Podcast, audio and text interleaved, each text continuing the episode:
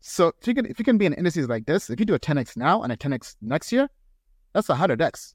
Just think about that. Because 100x might seem very far fetched, but let's say you put money in, in indices, you do a 10x in one year. Right now we're in 2023. If we do a 10x in 2024 in, in the whole crypto portfolio, and then a 10x again in 2025, that's a 100x. And if we do a 10x again in 2026, that's a 1000x. That's possible. If you break it down, you don't have to hit the home run right off the bat. You just have to find a way to grow your wealth consistently in crypto. And our indices help you do that.